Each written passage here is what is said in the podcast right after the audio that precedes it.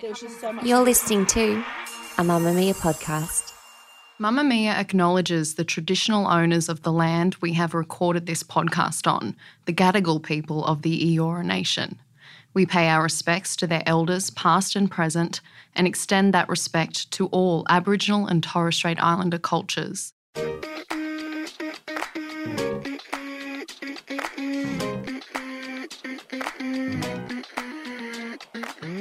From Mamamia, welcome to Help I Have a Teenager, the podcast that's here to answer all your questions about the new teen age. I'm one of your co hosts, Jo Lamble. I'm a clinical psychologist and the co author of a book called The New Teen Age How to Support Today's Tweens and Teens to Become Healthy, Happy Adults. And I am the other co host, Dr. Ginni Mansberg. I'm also Jo's co author of The New Teen Age. I'm a GP, and between Jo and I, we have eight adult kids. You heard that right. Now, Jo, we've got two brilliant questions today. And if you have a question for us, you can email us at podcast at mamamia.com.au or use the anonymous form in our show notes. Now, Jo, this first email came from Lisa, and Lisa says, I have a 17 and a half year old daughter who wants to be out every night of the week. She's usually hanging out at her boyfriend's house, and he's a nice kid, respectful relationship, so no issue there. I think she should be home more nights than she's out, especially during the week. She's usually home by nine on school nights, but this week she's only been home one night for family dinner. She keeps telling me that I should say no when she asks to go out. I try to explain to her that she should be old enough to moderate her own social life, and I didn't want to put restrictions on her. That didn't work anyway when I tried. We had an argument this morning about it again and ended with her stomping around and slamming doors and me raising my voice. Am I being unreasonable here?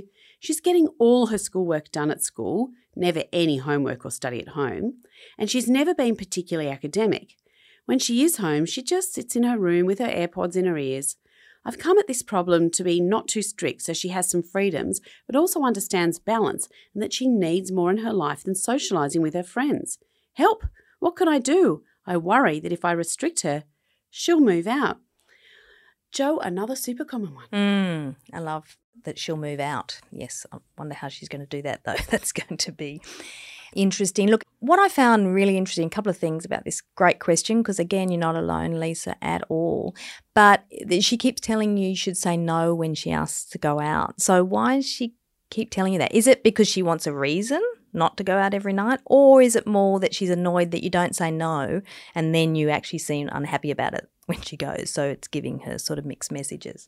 So I think that's important. And when you say, you know, she needs more in her life than socializing with her friends, yes, she does. And she does need time with her family because it sounds like she's got a really loving, loving mum here and a family here. So that would be good. So even if she's 17, yep, and 17 and a half, nearly an adult, but she's still under your care and she does still need your help to make some good choices.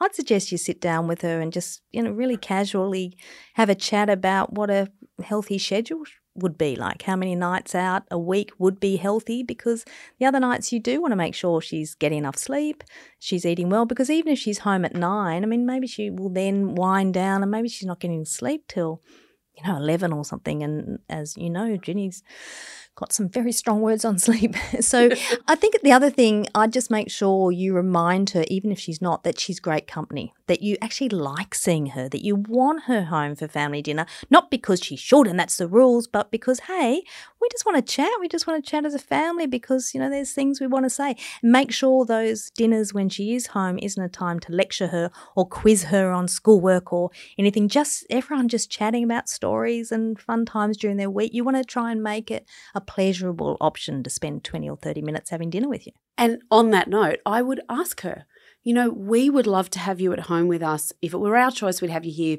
seven nights a week because we love hanging out with you. But I've noticed you're not hanging out so much with the family. I'd love to hear your feedback as to what would make this family and family dinners a place you want to be hanging out. And it might be hard to hear some of it. So she might go, you know what? You're so boring. Or everyone's just on their phone and it's boring. Or oh, I get a lecture. I, I, get a lecture. or you tell me to chew with my mouth closed and I'm over it. Or mum, you're just the worst cook ever. I get much better food at my boyfriend's house. Whatever it is, if you can do this in a collaborative, team based way in which you go, okay, yeah, like my cooking sucks. How would you like to do it together? Let's go through Pinterest, let's pin a few different meals and let's do those together. She might have gone vegetarian and you haven't noticed. And there might be an opportunity to really engage around what would make the family home the place she wants to be. So you're getting what you want, which is her choosing to be there because you want her to make that choice and also her wanting to hang out there. That would be, I think, Nirvana. Yeah, that's a great idea. One other thought I had, Ginni, is what her friends or her boyfriend's parents think too. Because mm. I do have parents in my office who have their adolescent partners over a lot sleeping a lot, coming for dinner every night. And they say they really like them. It's not about not liking their child's partner, but they're just thinking, oh, we'd love some nights when it's just us. And they don't know what to do. And they also don't want their own child to be always out at their partner's house. You know, everyone wants their own child home some night. So, you know, sometimes if you get on with your daughter's boyfriend, maybe you can talk to the parents with her permission and just say, hey, let's just work out something so that, you know, everybody's sharing the love. But as we're saying, it, we just suggest you make it a really positive thing because if she's just seeing it as you know asking permission you saying no and there's pushback and then you're talking about airpods and you know telling her then that's not going to be something that makes her say hey i just want to hang out with my lovely family at home just some nights and the other thing to remind her is that you know when she's an adult she will have total freedom. And adulthood is long, adolescence is short. So she doesn't have long until she can just live, you know, a pretty independent life completely with only a few house rules according to housemates or she's living alone. So, because it sounds like she's wanting to want that adult life now by the sound of it. Absolutely. If you'd love unlimited access to everything women are talking about right now, subscribe to Mamamia. An annual Mamamia subscription includes online access to every Mamamia event, subscriber exclusive stories, podcasts, and videos from Australia's leading independent women's media brand. Ginni, this was a great question that came again from our anonymous form. Love your podcast and thank you for your brilliant advice, Ginni and Jo. Oh, yeah. That's lovely. Our 14 year old in year nine has been caught cheating on a school exam. He was sent the answers from another kid. We're working on getting professional help as he does struggle with school. Until that's clearer, what advice would you give to help him understand that this is not okay? Please and thank you. Well, I would say, Anonymous, that you clearly have your values pretty well sorted. You know that cheating is not cool. And I think he would be subliminally getting that message by the way you live your life and the way you're clearly horrified by the fact that he's done something that is not commensurate with your values as a family. And that will speak volumes. 14 year olds cheating in exams, I'm going to put my hand up. I did it multiple times when I was 13, 14. Kids are slack, they get really lazy, they forget to study for the exam. And if you can cheat, you often do. And I still got into medicine, I promise you. It's okay. I didn't end up a complete fail. And I'm not saying he shouldn't have any consequences for cheating, but I wouldn't have thought that this was a slippery slope into moral ineptitude. No, I agree, Ginni. Not so much of the cheating you did at school. Yes, I did. no, but what I'm hearing is from you, Ginni, is don't punish your kid. And I agree. There's going to be consequences at school for this, so let the school handle however they handle the very common crime, which is cheating at school. What I would say is that you just tell your 14 year old that you're really glad that this has happened now because it's a good age for this to happen. You know, tell him that you're there to help and you just want to understand. So, as their parents, you want to find out why did he cheat?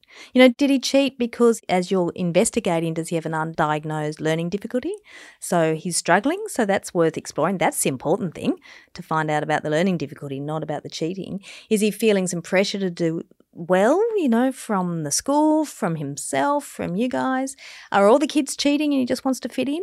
You know, if he can hear that you're just trying to understand why he cheated because you're thinking, hey, that's not what we do, it's not cool. So, you know, I just want to know why, he should find it pretty easy to be open with you. And then you can say, and I'm glad it's happened now because it's not your final years of school when there's really serious consequences, and it's not at university when there are really serious consequences. So you can say, this is a great opportunity to learn a valuable lesson. So, yay. Yeah, I think that's really great advice. And it sounds like you are already all over it by getting the special help for him to get any diagnosis that he needs. Good on you. I feel like this kid's prognosis is Absolutely amazing. But that's all we've got time for this week. If you like this show, we'd love for you to leave a review or rating wherever you're listening to this podcast. This show was produced by our beautiful Emmeline Peterson. I'm Jo Lamble. I'm Ginni Mansberg, and we'll see you next week.